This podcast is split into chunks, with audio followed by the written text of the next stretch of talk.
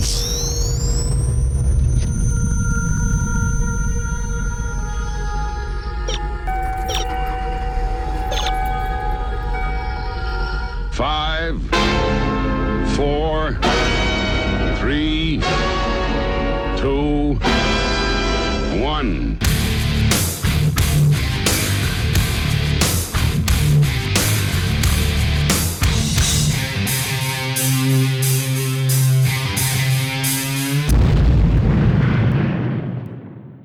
Punkadelic what the fuck is going on? It is time to talk about UFC 263. It's the biggest event that we've had in a while. It's coming up this Saturday. Let's get fucking into it. So, we just had too many thoughts on this card to restrict them to a section on the regular podcast. So, we're going to throw out a bonus here. Hopefully, also have the impact then of um, not alienating any of our listeners to this week's podcast that don't like fighting, because there are a lot of those too. So, we'll head into this card. Let's have a look right down the card. It is Saturday, June the 12th at the Gila River Arena, which I believe is in Arizona. So I'm not too sure how that affects uh, how weather and local conditions, whether or not that's elevated above sea level. But it's important to note that location because it is not the UFC's Apex Center in Las Vegas. So it means that we're back to having the regular sized cage, which I think will be a big factor in a number of the fights that we're going to talk about here tonight. So, without further ado, let's list those fights and what we are going to talk about. So, we're going to talk about uh, the main event, obviously, the fascinating rematch between Israel Adesanya and Marvin Vettori for the middleweight belt. We will talk about the co-main event, which is a rematch of one of the matches of last year. I believe it was only uh, only beaten out to Fight of the Year on any journalist that's worth a damn's list by the Weili Zhang Joanna Jędrzejczyk fight, and that is, of course, the rematch between Deiveson Figueiredo and Brandon Moreno for the 125 pound male flyweight title. And then in a UFC first, we have a five round co co main event. I'm not really sure what they call this one, um, but either way, it's an event. It is one of the biggest events on the fucking card. Nate Diaz takes on Leon Edwards, who's riding an eight fight winning streak and has been crippled by inactivity, looking to get that title shot to avenge his last loss, which came in 2013 at the hands of Kamaruddin Usman. So there are storylines all over this card. Um, let's see who else is fighting on the card in its totality. Demian Maia takes on Belal Muhammad in the welterweight division. That's sort of a mid-table decider. Who's going to move up? Who's going to move down? At light heavyweight, Paul Craig, the Scottish submission artist, takes on undefeated rising prospect Jamahal Hill. Hope I've pronounced that first name correctly. I'm not sure if you really pronounce the ha. I think it might just be Jamal, but you know, I, am too white to get a name off like that without uh, without it sounding forced. The featured prelim is a fascinating lightweight battle of strikers between Drew Dober and Brad Riddell. Brad, I would argue, is much more rounded. That's a fascinating fight. That light heavyweight, Eryk Yaboy Anders is fighting Darren the Dentist Stewart, another English prospect. Women's flyweight, Lauren Murphy and Joanne Calderwood in a title eliminator. The next, um, the next fight for the winner of that is almost undoubtedly Valentina Shevchenko, the the bullet, uh, aptly aptly named. At featherweight, Movsar Evloev is fighting Hakeem Daw- Dawodu. Dawodu. Dawodu? Not really sure what the best way to pronounce that is, but Mean Hakeem, I think, stumbled recently, but was a very, very highly touted prospect for a long time. So, wonder can he get back to his winning ways? Think that that's going to be a pretty good fight in the strikingest division in the UFC featherweight. And let's just look at the early prelims just for the sake of completeness. Never heard of those two women's bantamweights. Never heard of either of those two men's lightweights. Matt Frevola might be relatively famous at featherweight. Chase Hooper's fighting, and then there are um, couple more no names, including opening up on a heavyweight slugfest. I wanted to I wanted to talk about some of these fights here. It's been a while since we talked UFC on Punkadelic podcast, and it has it has been a while since I've actually been this excited for a card. Obviously, the last card was pretty great. Um, the last big card, excuse me, the last pay per view card.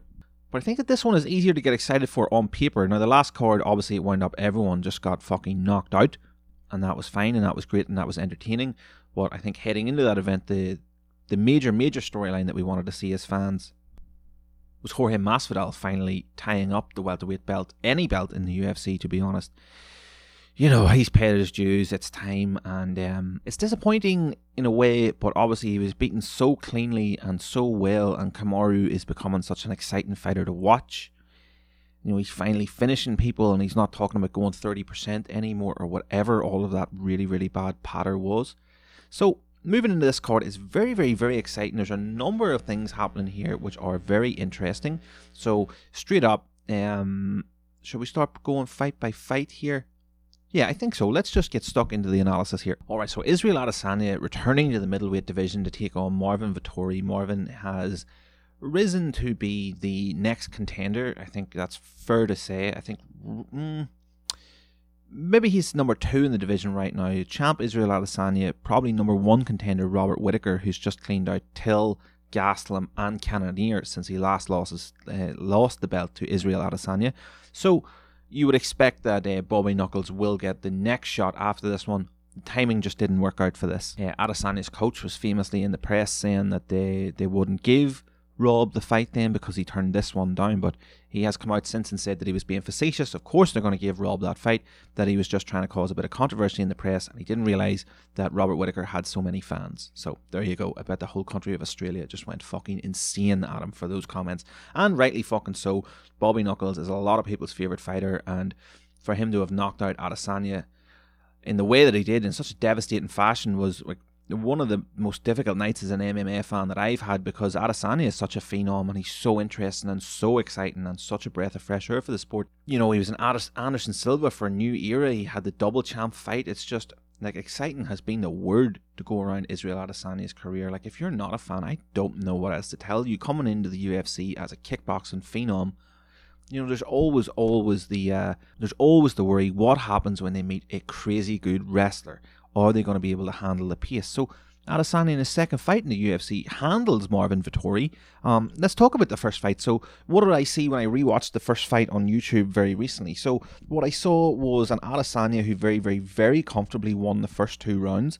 Um, certainly the more reserved fighter in there with Vettori, not um, not bringing the fight to Vettori necessarily, but Vettori has such a such a powerful style, a power based style. He wants to come across the octagon fast, he wants to hit you hard, and if you're hitting him, he wants to take you down hard, and he'll use power doubles to do that, or he'll do stuff up against the fence. He'll do whatever it takes to get you taken down. But he then.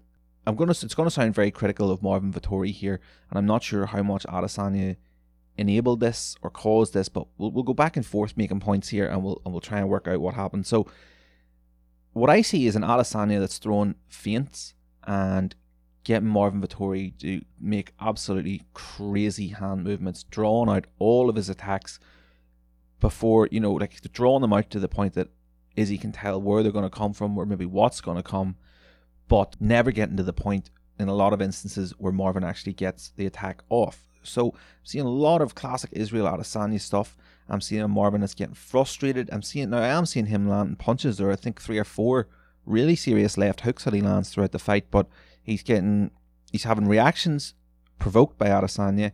He is moving more laterally. He's more stiff. And by the end of the first round, his mouth is hanging open. he's breathing really, really ragged. In round two, Adesanya is really starting to get comfortable and he is peppering him with a lot, a lot of shots. And I think it's pretty clear when you watch it back now, and now obviously we're a couple of years removed, and we've seen what Adesanya's done since, is that he's trying to set up one of those short, sh- uh, it's kind of like a Robbie Lawler shovel punch, just the exact punch that he knocked Whitaker out with. You can see him sort of twisting at the hip and just missing Vettori with a few times. So he was trying to throw, he was trying to set up that perfect knockout attack. Obviously didn't get it. Vettori is unsuccessful in a number of things he tries to do in this fight. Goes for a number of different Greco Roman trips and doesn't get those. When he finally does land a takedown against Adesanya, Izzy moves so much on the ground that uh, Vettori doesn't get a shot off. I don't think he really gets any. Like, so he takes him down in round three and is on top for a significant, a not insignificant period. Like I think it's maybe two minutes out of the five. Doesn't really do a lot with it. Doesn't hold him in one place. Doesn't doesn't touch his face, doesn't hurt him up, doesn't leave him bleeding or anything like that. Um, it's a scrappy takedown. You know, it just. I think that Marvin Vettori was outclassed He says that he won the fight. It was a split decision. I think one judge was obviously smoking fucking crack that night. But um, if you want to give it as a split decision, two rounds to one, then that's fine. Israel Adesanya still wins, and we know we know that that was clean. That's a clean victory. Don't think Vettori saying that he won is notable in any way apart from the fact of you know, a this guy is just wrong and maybe fundamentally doesn't know how mixed martial arts is scored. B, it could just be a confidence thing. Who knows? Let's wait and see what happens on Saturday night. But that's what I saw from the first fight. I thought that Adesanya won that one very, very cleanly. And we'll move on now to talking about what they've both done since. So Adesanya's just gotten cleaner and cleaner. So he goes the distance in his next fight, which is uh, with Brad Tavares, and you know, makes Brad Tavares look really, really, really ordinary.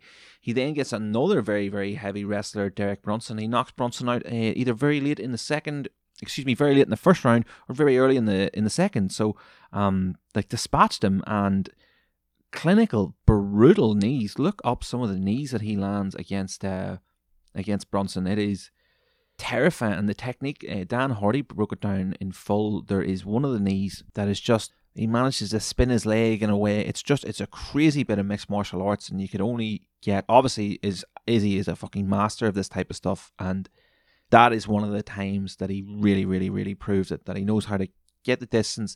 He can manipulate the distance of strikes that he has already started throwing on the fly, and that adaptation, that gigantic fight IQ, and so the ability to do that, coupled with a giant fight IQ, makes Israel Adesanya the fighter that he is. Obviously, then he had the loss to Jan Blachowicz, and people are concerned that that might have been um, the book written on how to beat Adesanya. You know, throw him down, keep him down, um, throw strikes from the top. But is Vettori definitely going to be able to do that because Adesanya's takedown defense is still so, so, so good. So let's have a look at the stats. Where is Marvin Vettori coming from for this fight? So Marvin Vettori's just beaten up. So Marvin Vettori's just beaten up Kevin Holland to the surprise of absolutely fucking no one. So it's kind of a soft fight to get a title fight off. But the previous fight before that, when he stepped in against, is it Hermansson or Heinisch? I can't remember. Whichever one didn't drop out of the fight. Um, and he beat him cleanly over five rounds, as far as I could tell, as far as I can remember. I'm not really sure that I was definitely tuning into that card for a five round Marvin Vettori main event, but here we all are now in a title fight that's actually interesting. So these men match up in kind of a weird way. It's like the classical fucking. It's kind of a classic trope. We've got a really, we've got a striking phenom, and he's super intelligent, hyper reserved uh, lots of feints, lots of tricky stuff. Um, the Anderson Silva of a new generation, so that's a great touch point if you want to think about that. It's, it's sort of Anderson Silva versus Chris Leben again, okay? So we're going to have a guy who's going to come crashing forward, He's going to be throwing power, he's powerful digs, and everything's just going to be about power and crashing and coming forward and momentum with him, unless we see a very, very tactical approach from Vettori, but going by, if we accept the past as prologue, as Luke Thomas always likes to say, then Vettori's going to come crashing forward, so it's going to be forward motion against the reserved counter striker. So on paper, you think, well, the reserve counter striker probably wins that one. Now, in this case, it's just a little more interesting because we have Izzy coming off that loss. Like, does that mean that he's going to have the jitters, or is he going to have gone full fucking dog and just be ready to dispatch Vettori in one round this time? Obviously, I would personally prefer to see the latter because I think that Vettori, although he is a very, very good fighter, lacks a certain amount of fight IQ, lacks a certain amount of subtlety, and I think that uh, uh, those are qualities that Israel Adesanya has in spades, and that it's cool to have in a champion. Whereas Vettori, I don't know if he is certainly the the embodiment of a champion inside and outside of the cage. So uh, let's see. But then again, of course, could be a language barrier. Maybe I just don't like his personality. Maybe me and him just wouldn't be friends if we were hanging out in real life. It's hard to say.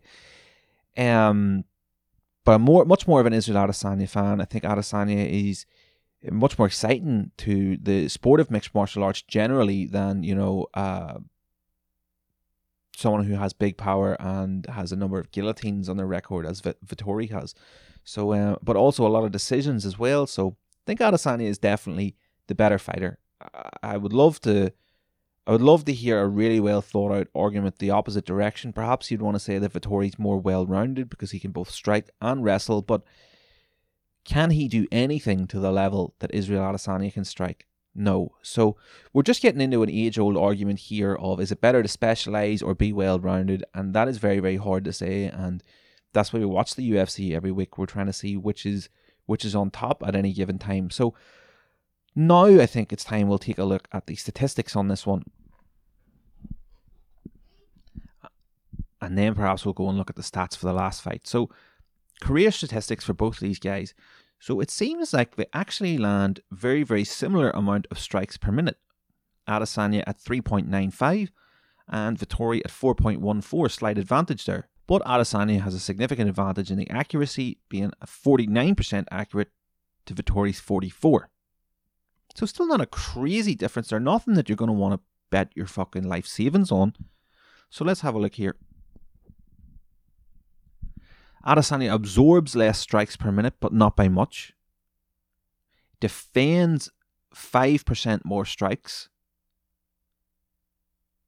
Vettori averages 2.22 takedowns per 15 minutes. Adesanya averages zero and has never, I don't think, has even attempted a takedown in the UFC. So therefore, his takedown accuracy is zero compared to Vettori's 53%. However, Adesanya's takedown defense is 82% compared to Vettori's 78. However, I don't think Vettori's going to have to call on his defense, whereas Adesanya almost definitely will. Adesanya attempts 0.3 submissions per 15 minutes, whereas Marvin Vettori attacks 0.8.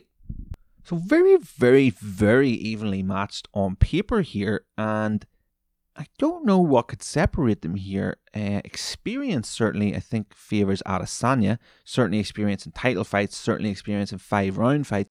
Does that mean the cardio favors him? I don't know. If Vettori comes into this with anything less than fucking stellar cardio, then I don't think this is going to be a pretty good night for him. Because Adesanya, we know, can go five rounds, and you know, well, fucking did against Romero, I guess, but he wasn't doing much else there. So, do we know Adesanya can go five rounds? Against Gastelum, yes, there we go. There is, of course, historical precedent there. Vettori has gone five rounds against Holland. I don't recall how he looked at the end of that fight, but I don't think Holland was putting up much of a fight, so um, not sure how much of what Holland was doing would have been using up Vettori's energy versus just what he expended himself. So don't know how good of an uh, a reference that is. Did the Hermansson fight go all five rounds? Well, it doesn't matter because I didn't see it, so I can't comment on how good his cardio looked there anyway. So again, on paper, it's Adesanya's fight to lose, but I wouldn't be crazy surprised if Marvin squeezed out an upset, whether just by Adesanya having the jitters or by just being a fucking blitzing brawler and getting something through the guard that Izzy doesn't see coming. However, then Izzy's fight against Paulo Costa against Romero. Although Romero used such strange tactics, we don't know what would have happened if he just came forward. Of course, Bobby Knuckles just came forward against Adesanya, and look what happened. I would not like to call this fight. I think an Adesanya victory, but I don't know how or where or when. I mean, knockout, TKO, or decision, it's unlikely to be a submission. But when that comes, how Adesanya looks, how the fight shapes up, it's just going to be very, very interesting to see him get in there and who who takes the center of the octagon first, who's going to throw the first punch, who's going to be like. Adesanya is going to be on his bike. He's going to be moving around Vettori. He's going to be cutting off at angles. He's going to be doing tricky things. He's just got a lot more slickness. Can that slickness be maintained over five rounds, avoiding big, stupid fucking left hooks that come from out of fucking nowhere, constant fucking takedown threat, this isn't exactly the same Vettori that fought him the first time. You know, he's had what whatever it's been four more UFC fights. I think one of which was a loss. So yes, as I say, a little bit of a soft soft approach to the title, but I guess there aren't really too many. There's really no such thing as a soft approach to the title in the UFC, but I feel like his path to this fight has just been a little bit easier than Adesanya's. Now that might uh, that might work in his favor, having not been you know worked to the bone for five rounds by Jan Blachowicz earlier this year might work in his favour. But then he has fought more recently than Adesanya, so just an interesting one. As I say, smart, smart, smart money always on Israel Adesanya here, and uh, but just not to count out Vettori with a puncher's chance as ever. So let's see. I'm hoping for an absolute Adesanya masterclass. I want to see cool things happening. I'd love to see the return of the question mark kick from his kickboxing days. And again, he's just he's an exciting fighter with a cool personality. And if he wins this fight, then I mean, obviously, I think his next fight will have to be Robert Whitaker for the belt. But if he was to win that one and win convincingly, then I don't think there's anybody that could tell us that he wouldn't be able to go up and rematch Jan again. Like, I'm sure he wants that fight again. I don't know if he has the appetite to move divisions again. Maybe he just wants to stay at middleweight for a while, but he would have the capital to ask for it with another two wins, no problem. And then, then we get back to talking about Jon Jones. Also, don't think that Glover Teixeira is definitely not going to beat Jan Blachowicz. So, say Glover takes the belt, that could be a, an easier path to victory at light heavyweight for Adesanya than Jan. So, his future is fucking fascinating. I think with Vittori, with Vettori, we're probably talking about, you know, maybe a future champ someday. I'm not sure if Adesanya moves up to lightweight, light heavyweight full time. Let's just talk about that for a second. Vettori maybe takes over the belt, or um, Bobby Knuckles or Gastelum. Then we might see Kamaruddin moves up, moves up, move up to uh, middleweight and try and take take them on. So some fascinating dynamics and, and future or future possibilities revolving around this fight. So uh, let's get the minority report on Saturday night and see what happens. Very, very, very excited for that one. Um, uh, just as I say, if you're not excited about Adesanya being in the UFC and just generally being around and being a good guy, talking about anime, saying I'm prepared to die in the middle of the ring, being good crack on Joe Rogan, you know, just seems like an affable guy, seems like a good guy, seems to have handled the loss well, which I think is important in MMA. And I think it'll galvanize him. Uh, his team are interesting, you know, City Kickboxing. They've got another fighter on this card we'll talk about later, Brad Riddell, who I'm not too well versed in, so I'm going to use this as an excuse to watch his highlights with you all. So, um, yeah, just Adesanya, a fighting, uh, an interesting prospect, exciting uh, thing in the fight game, and Vettori just not sure he's destined to be one of the all-time greats, whereas Adesanya, I think so. However, if Vettori dethrones Adesanya on Saturday night, then I'm going to have to come on here and talk a whole different kettle of shit. So, let's fucking see. Alright, in the co-main event of UFC 263, we have the rematch of one of the fights of last year. Saved the flyweight division, basically. For Figueiredo saved the division by himself. Those two fights against uh, Jiu Jitsu Fuck me, what's Joe's surname? I completely forget. Joseph Benavidez. There we are. You know, interesting, interesting for the wrong ways in the fact that he misses weight for the first one, knocks him out fucking cold, and then can't win the belt because of the weight miss. So that was a fascinating one. Then does the job, but even faster the second time round. Like really heartbreaking stuff for Joe. Really heartbreaking stuff for Joe Benavidez. There, you know, obviously everyone in MMA felt for him, but Figueiredo just seems to be it at flyweight. You know, he is exciting. He has got flaws. Like he is beatable. I hundred percent think he's beatable. I mean, if it hasn't happened, I mean, if it hasn't happened recently, and I don't know if Brandon Moreno is going to be the guy to do it, but certainly he's beatable. He's got those weight issues, and he's very, very much a power puncher. Uh, throws a lot of fucking throws a lot, a lot of pop. So I don't think I've ever seen that affect his cardio. But we're going into another five round fucking war here, coming off the back of another one. So these things do all add up. Um, an interesting character being a former was he a former hairdresser and a former sushi chef, or maybe he still does both those things in his spare time. Who the fuck knows? Um, but knockout power, submissions. Figueiredo seems to have it all.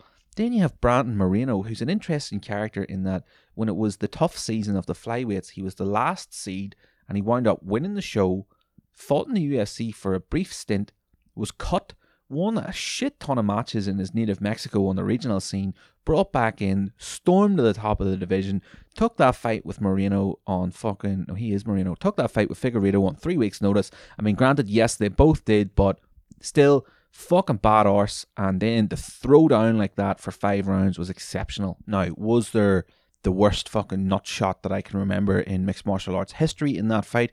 And did the point deduction then lead us to the draw? Yes. Uh, do I think that without the nut shot, Brandon Moreno would have won the fight clean? No. So I'm not really sure what way this is going to go this time. I think Moreno has the volume, Figueiredo has the power. Both of them have the cardio because it's flyweight. I think though that with the full training camp and not the three weeks, Figueiredo will be able to use the training camp to hone his power and uh, do a lot more research on Moreno. Use obviously, you know, the downloading the data that everybody talks about that Jon Jones does from their last fight, so he knows his tendencies and whatnot now. I think that this might be an early knockout victory for Figueiredo. I think in general this will be a victory for Figueiredo but I don't think that it takes anything away from Brandon Moreno to be the second best in the world right now. And, you know, probably having one of the worst nicknames in the game, you know, we might have to keep you at number one contender, Brandon. The Assassin Baby Moreno. I mean, even the Baby Assassin, although then that sounds like you kill babies. So, listen, I don't know. Assassin is a bit syllabally for a UFC nickname. Like poor Bruce Buffer is going to pull his fucking throat out reading that out, and he still has to say Adesanya before the end of the night. So, um, you know, I'm not really too sure what to say about this one. Like like most fans, you know, I'm not like hyper invested into the flyweight division, but I'm not one of these dickheads that doesn't watch it, and I'm not one of these people that thinks that it's without its merit. I think that it's just kind of almost too crazy to watch sometimes because nobody can throw kicks because uh, they're too fast, so they dive under the kicks, and then everything turns into wrestling. So it's kind of a strange style. It's sort of like a total, it's almost like a totally different sport to bantamweight. It's almost like a totally different sport. Flyweight, bantamweight, featherweight, and then from there on up, it's kind of similar. But there are just sort of like subtle differences in the speed and what will work and what won't work at those lower sizes. So this is fascinating. This is a division that was going to be cut, if you remember. Um, okay, so what I'm going to do here is I'm going to look up, going to look up highlights of the first fight. I don't want to watch the entire fucking thing. But let's just have a look over it here and see if there are any key moments. Of course, it's up in full there. I'm not. I'm not. I've watched a lot of fighting content this week. I want to get it out. I want to have everything said, and I still have to go and check out um, whatever Dan Hardy made for the BT. Uh, I can't access here in Canada without a VPN, so I'll go and watch that. But otherwise, Jack Slack, obviously, you want to hear Jack Slack's podcast, the most cynical fucker in the world. And even he is excited about this card, like really excited. Uh, I have to finish Morning Combat from today. The Believe You Me with a break it down won't come out until Thursday night. And I just wanted to get I want to get this out to you guys before. I want you to have two or three days to sit in the pocket with this and think about it. Um, but in future, I'll try and get these things out a week in advance. It's just difficult because the the in depth coverage that I like to read the technical stuff doesn't start until like the Monday or the Tuesday, maybe even the Wednesday or the Thursday of fight week. So by the time I consume all that, construct a narrative and argue the point back and forth both ways, so actually make a decent podcasting content, should the fights be fucking over. So I don't know what the answer is here for doing regular UFC content, and I don't want to just do after the facts because being excited about fucking fights is half the fucking battle. The wondering what the fuck is going to happen is more exciting, I think, than the oh well, we already know what happened. So, and then obviously it moves on to the what happens next. So, anticipation is what we're trying to create here. I'm trying to create positive fucking emotions for you guys. Figueiredo just throwing quality combinations, fucking punching, and then going straight to a power double there in round one. He, st- throws so much harder. Like Moreno must have a hell of a chin for taking all of this. Moreno's fast. He's got good punch defense. Maybe we need to look up these boys' stats. See, there's Moreno throwing a kick that leaves him on the ground, but manages to score a body triangle on him before Figueiredo can properly land ground and pound. This was fascinating. Maybe I should have watched the whole fight with you guys. I don't want this to be the longest fucking podcast in the world, though, either. I want you to get your information about UFC 263 and get the fuck out. Okay, so I'm just watching five minutes worth of highlights here, but it would seem wow, there was such a head kick on the replay there. Okay, round two. I mean, I mean, uh, whoever cut these fucking highlights together, this is all Figueiredo, but um, Jesus Christ, what a combo there! Up and down, head and body, sort of crouching down to get those bodies. Uh, like this is very high level mixed martial arts amazing scrambles on the ground here too. There's no telling when these boys hit the mat who's actually going to wind up on top. Jesus Christ, he's hitting him with some uppercuts here. Figueiredo. But then Moreno taking him down almost at will. There, they punched each other right at the same time, stepped each other back, but Moreno manages to step in faster. Moreno's faster. But does that make the difference this Saturday night? Does that make the difference once Figueiredo has had a fucking full camp? So I'm seeing more wild swinging now that we're in round three from both Moreno and Figueiredo. Missed high kicks is not what you want at flyweight. Not at all, because you will be taken down. There's the nut shot. Oh my god. I don't think you can call that fake. I don't think that this is a. This is not one of those Aljamain Sterling situations that can even be debated. So there's the point being taken away. Whatever. Like I was happy to see the point being taken away for once. See, it seems like these highlights are all kind of Figueiredo. But Jesus Christ, what a hellacious overhand right just landed from Moreno. Holy fuck. I'll link this highlight video in the episode description. So three rounds to two to Figueiredo going into the last. Moreno wins this one and then has had the point deduction. Christ, he's landing so many good shots against Figueiredo. Figueiredo's checking high kicks to the head, trying for power doubles and body locks to stop Moreno attacking him. Oh, it just hit him so cleanly with three minutes to go in the third round. Fifth round, excuse me. Doing good body work in the last round. Wait, who gave Moreno this round? Uppercuts? Oh shit, maybe that's why Moreno got it. Moreno unloading combinations, Figueiredo fucking falling over. Looked like he really rocked him there. Figueiredo did get rocked to pieces in this fight. That definitely happened. Moreno didn't finish up with the killer instinct that he needed. So now actually thinking back, yes, Moreno could finish fucking Figueiredo. Wow, he's lighting him up in the last 15 seconds of this fight. There we go. Jason Herzog steps in. That's it. Over.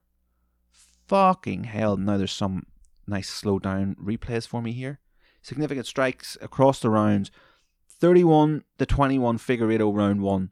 29 to 24 Figueiredo round 2. 24 15 Moreno round 3. 27 27 round 4. Fucking hell. That doesn't give me the last round there. Okay. Oh, excuse me, I must have misspoke. This is the final round. I'm not sure where I was going there. Think I read one of the tweets that comes up on screen. Get those tweets off the screen, UFC. Nobody fucking cares what Wonderboy Thompson has to say about a fucking fight that he's not in. That's still happening. Love you, Stephen Thompson. Just time and a place, bro. So what can you say about that fight other than iron chins, unbelievable gas tanks. Like this was mixed martial arts as well. There are scrambles, there's combinations, there's high kicks, there's fucking grappling, and then here we go. They're obviously they're announced as a majority draw. They're both fucking devastated. Figueiredo leaves with the belt, but fucking hell. Christ had forgotten just how good that was. Now I'm all kinds of excited to watch that again. Watch that day. I'll link this, as I say, into the episode description. You watch that highlight video. It's five minutes long, and you tell me you're not excited for that flyweight title fight. You know, something that we all thought was fucking impossible. And then questions after this one, right? So let's just say Figueiredo wins it. You telling me you don't want to see them open the checkbook and bring Cejudo back for that fight? I think Figueiredo fucking sparks Cejudo, but I don't know. I don't know for sure. Very, very interesting. Could he move up? I mean, the bantamweight title picture is pretty fucking crowded, but um, UFC loves double champions. They love that shit. So, and it's been a while since we had one. Adesanya fucked up his chance this year. Maybe they want to try and do that for Figueiredo. Figueiredo is naturally more of a bantamweight anyway. I think that he just has that such a power advantage at 125. That's why he goes down there. I am sure he could swim in the shark infested waters of 135. Okay, next fight up for us to talk about is Leon Edwards versus Nate Diaz, notably over five rounds for the first time for a non title fight or main event in the UFC. You know, they will bend the fucking rules when they want to, and let's just get this out of the way fucking early. This is Leon Edwards' fight to fucking lose, right? He's on an eight fight win streak at welterweight. That last fight doesn't fucking count. That was that was uh, a no contest. Yes, he does have the worst luck in mixed martial arts. That's absolutely dreadful. What did he do? He sat on the shelf for two years, came back, the worst eye poke in UFC history, no contest. But look, the UFC know what they've got there. They have, um, you know, he's regularly referred to as the Floyd Mayweather of MMA. He's from England, so that means he can have gigantic fucking hometown show in London whenever travel opens back up. If they can get him to the title, of course. And it just seems like they're holding his fucking hand every step of the way. with this match. Nate Diaz can his legendary toughness step up to the man that is supposed to be able to do everything. Now, here's the thing. Here's why I say he's supposed to be able to do everything, and like I think of Leon Edwards as this rare and elusive beast, like a fucking unicorn, because I have never seen the man fight. Not once in my fucking life. Every time he gets a main event, it's like some fight night in fucking China or Azerbaijan or Panama or somewhere, and nobody I know, nobody in the Western world fucking gets to see it live. So what I thought that we would do on here is go and look up a good video of Leon's career highlights and start to look through and start to look through some of those. I'm really really excited to do this because I've only ever heard effusive things about him um, he's supposed to be a striking savant. He loves to look like he's going to tie up the double collar tie, make it a real clinch battle. But as soon as the opponent even moves back an inch because they don't want to be in a clinch battle, he is smashing them with elbows. He is known, renowned for using his elbows to fucking hurt people. He's got submission and ground and pound. He's got movement, all these things I keep hearing about. I, I can't wait to get a good highlight video up here and find out for myself.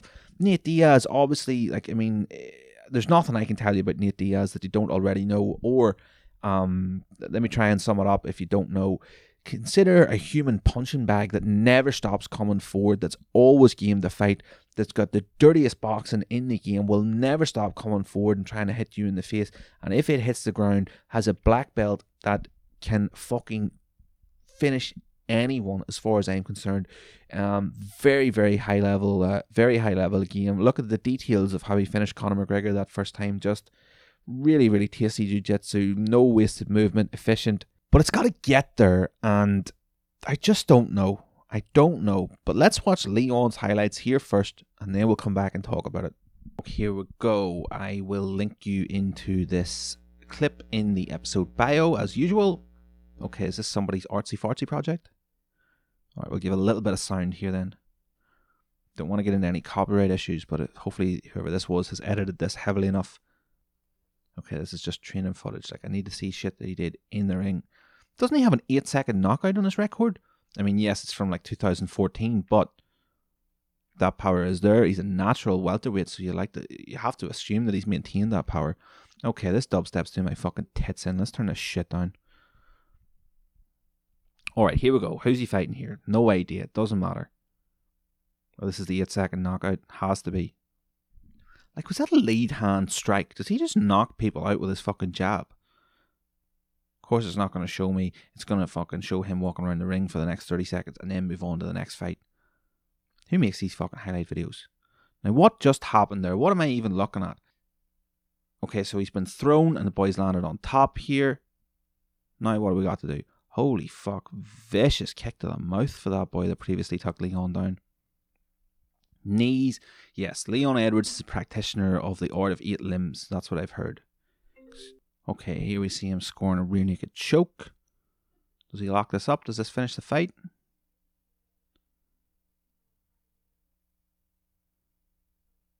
Nice one, fair play. I don't know anything about that guy or the fight up until then, so maybe this highlights thing was a bad idea. Maybe maybe we'll go back and get a different video because this one kind of stinks. Okay, here we see him fighting Vincente Luque, who's no joke. Rock Luque with a power hand there kick to the body, kick to the head, straight one two, another kick to the body. Okay, this is jumping around in time too much. Heavy pressure up against the fence. Clean one twos. Goes for a power double. Switches it up to the body. This is all up against the fence. Luque is just fucking standing here. Okay, so we got knockdown power for sure. There's a great uppercut. Sort of looked like he was going to clinch it up, but just. Okay, here we go against Cerrone. Threatening the knee when Cerrone threatens a takedown. There we see an elbow coming out of the clinch. That's his signature move. There's another elbow. Fuck, he fucked Cerrone up with those. How dare you beat up everyone's favourite fighter? head kick landing, power hand landing, stance switching, moving off at angles. This guy's got a lot. There's a lot to like about Leon Edwards, that's for sure. Oh, it's fucking rough watching Cowboy get beat up. Alright, against Gunnar Nelson here. Hellacious elbows coming out of hand fighting there. Yeah, drops him. Dropping elbows from the ground and pound. You know, it is the effective tactic, but we don't always see everybody doing it. Leon seems to be making it his business to drop elbows on Gunnar Nelson here. Alright, here we go against Dos Anjos. Elbows again. Dos Anjos looks fucking ruined after that first elbow, and it happened at 45 seconds of the first round. Elbow again in the second round. Edwards is a fucking welterweight too. Like anybody that's a former lightweight will be beaten up. This is bad fucking news for Nate Diaz. Go and watch the highlights from this uh, from this Dos Anjos fight if you're like me and you've never seen Edwards fight because man, I haven't seen Dos Anjos get fucking fought like this since Tony Ferguson. Is Edwards a better Tony Ferguson? Is that fair to say? Uppercuts underneath RDA's guard. The IQ is off the charts here. Stance switching, moving off at angles. Okay, we get the Muhammad fight here. Was there time to land anything decent in this fight? Wow, that was a dangerous high kick. This is round one. If that had been thrown in round five, that was a fight ender for sure. Belal just still had enough to get away from it.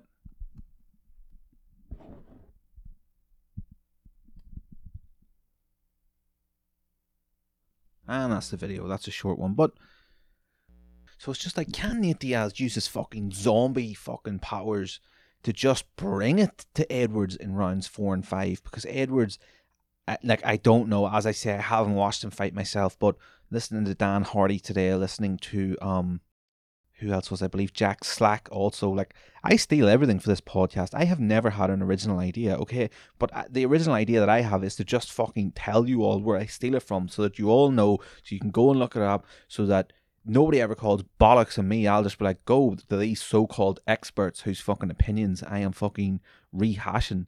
Um so just uh, the the point being here, right? The point being here that Leon has everything that he needs to win this fight on paper. But I have heard that there are sometimes issues with his cardio. I've heard that he's let up a lot in round three of three round fights and in round five of five round fights before. Now, I wouldn't be prepared to stake my life on that because I'm just repeating someone something that I've heard somebody else say. I'll probably watch the entire Cerrone fight and whatever other full fights that they have up here for him because I am so interested to see what he can do now. And uh, you know, to have Nate Diaz there as a punching bag to throw those elbows at and to have all that scar tissue on Nate Diaz's face. This face is going to be bright red by the end of the first fucking round, and we're probably going to be looking at another doctor stoppage here if uh, Leon can't get the clean knockout. So, can Nate Diaz just bring on the legendary toughness in rounds four and five with a fade in Leon and fucking finish this shit? That would be the most ig- ignominious, ignominious I don't know what the word I'm trying to use is there. I can hear it, but I can't spell it, so therefore I won't use it. But if that brings Leon's win streak to a close, they will give Nate Diaz a title shot so fucking fast that it will make your fucking head spin, and he'll get beat up so fucking thoroughly by Kamaruddin Usman. We'll all just be like, why the fuck do we even bother watching this fucking fight? That's fucking dumb. We need someone who can properly challenge Kamaruddin, and I think that Leon Edwards is that man, even though he does have a loss to Kamaruddin. Welterweight title fights, if you've heard me banging on about how I'm fucking sick of them being poor and substandard, and I just want to see something, you know, be a five round fucking war that's back and forth. I don't think that's this fight, but I think Leon Edwards versus Kamaru might be at this stage of both their careers. And uh, I think I'm pulling for Leon Edwards, despite him being English and despite him being one of the worst crack people I have ever come across. Like this, uh, this card's countdown was absolutely fantastic. Brilliant, brilliant footage of Adesanya doing all this crazy strength and conditioning in the sea in New Zealand. Very, very, very um, good cinematography there.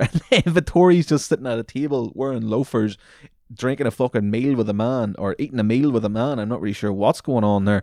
Is that his fucking mob boss that paid all of his early sponsorships and rigged all of his early fights? I do not know.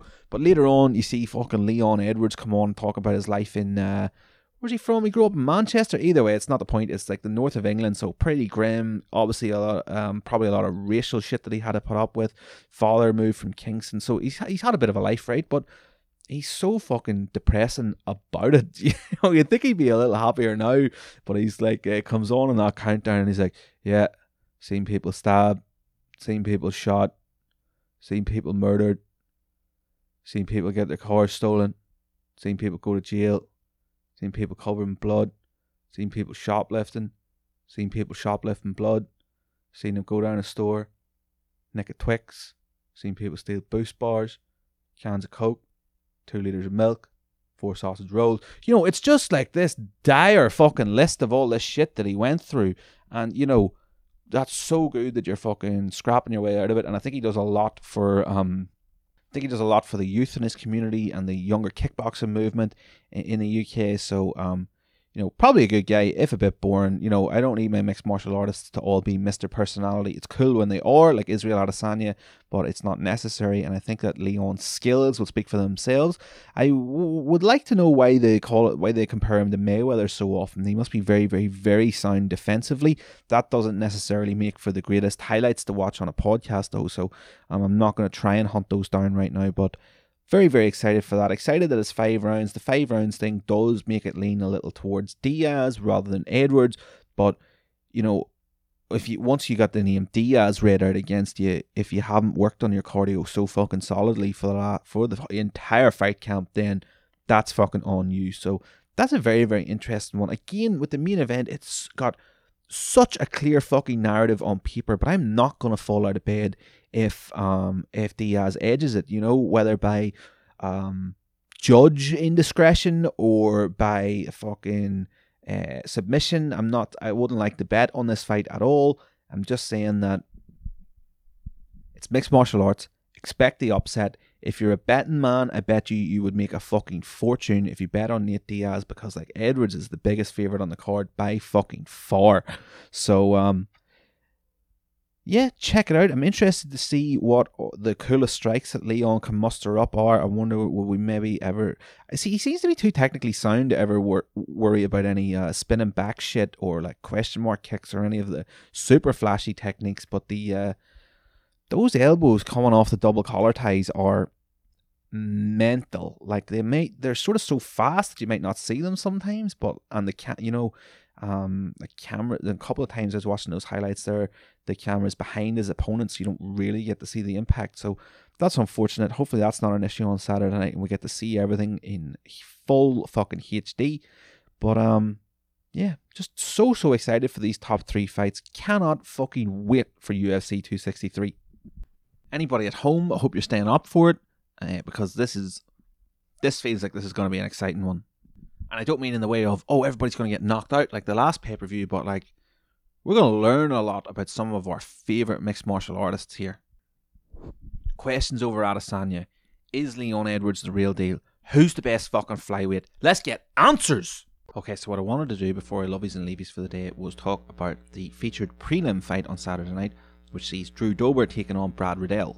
Now, I do not know anything about Brad Riddell. He is another one of these guys who I have just never seen fight. He is a lightweight, so it is obviously such a stacked fucking shark tank there right now. And he is um he's on rank there right now, so it is uh he would be on prelims and early prelims, maybe on fight nights. But let's have a look into this man's career first of all. Then we're going to watch his highlights, and then we'll go from there. So he's born on 30th September, so he's slightly younger than me, but the same school year. And uh, let's have a look at his record. So only one loss on the record. So nine wins, one loss. Loss came to Abel Breitz by submission in a previous fucking organization. Makes his UFC debut at UFC 243. Fights Jamie Mullarkey, wins a unanimous decision defeats Magomed Mustafayev last February in a split decision, and also defeats Alex da, Silva Coelho. I'm sure I pronounced that horribly. Coelho, I'm just not Portuguese. And that was a unanimous decision also as well. So this guy just loves to fucking Decision, people, is that it? So decision. Let's have a look here for his last uh, method. So decision, decision, decision, decision, TKO, TKO, submission. Oh, his loss was a submission. TKO, TKO, KO. All right. So, um, and move back down to lightweight for his return to the UFC, having been at welterweight. And his debut against Jamie Mullarkey won Fight of the Night and has a Wikipedia lists his incomplete kickboxing record as having uh, 59 wins and 10 losses. So well versed in that. Striking dude. He had a win. He has a win over John Wayne Parr in 2016. Nice. Loses to Cedric Doumbé. So hold on. Brad Riddell is like one of the shit hottest kickboxers on fucking earth. If he's fighting John Wayne Parr and Cedric Doumbé, no, right, it was 2016, but still. And has a single boxing loss on his record, so this guy likes to fucking fight. Wow, well, I'm fucking excited to see his uh, see his highlights now. So let's see. Once again, look for the link to this video in the episode description. Okay, it's just showing me pad work here, but he's fast as fuck. It's obviously in Thailand. It's at Tiger Muay Thai. Okay, now we've moved on to him at City Kickboxing, hitting pads with Eugene Bareman. He's fast. He can throw his fucking hands. Lots of low kicks coming in there. God help the pad man. So undefeated in the UFC. Only one loss in mixed martial arts. Striking phenom. 59 kickboxing wins. Good friends with Israel Adesanya. So probably in there training with Adesanya, with Hooker, with uh, Volkanovski when he's there. So he is not fucking around. This is just showing me him training. This isn't showing me fucking fight highlights at all. And now it's going to show me kickboxing highlights. I'm not sure that that's exactly what I need right now, bro. This is probably just a kickboxing highlights video now that I think about it. Right, well, whoever this Chinese boy is that he's beating the fuck out of is has literally been unconscious on his feet for the last eight punches. This is in a community centre somewhere. Jesus Christ. Two punches in, the boy is out fucking cold. Okay, now we're in a cage. Is this fucking mixed martial arts yet or what? Jesus Christ, big knees. Kickboxing in the cage. You know, I love to see people come over from kickboxing. Adesanya has been my guy. I thought Gokhan Saki would be my guy. Did have a couple of exciting knockouts.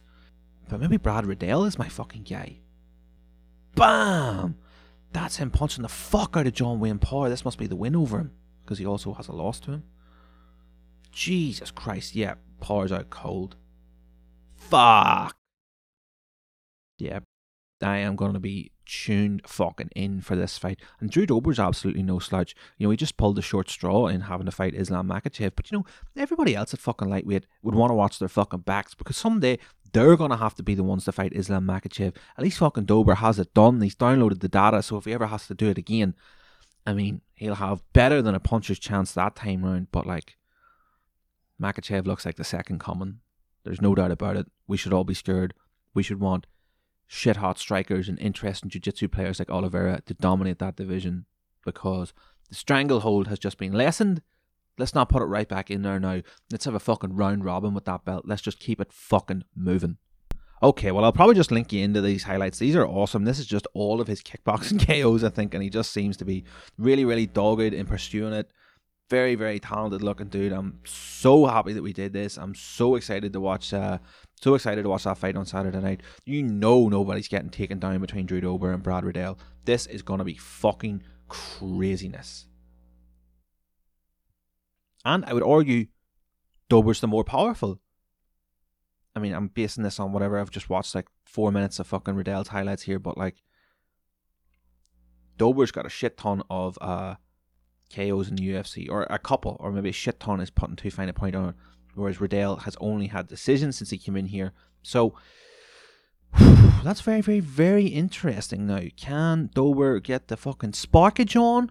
Or will Riddell fucking kickbox, move? Hmm.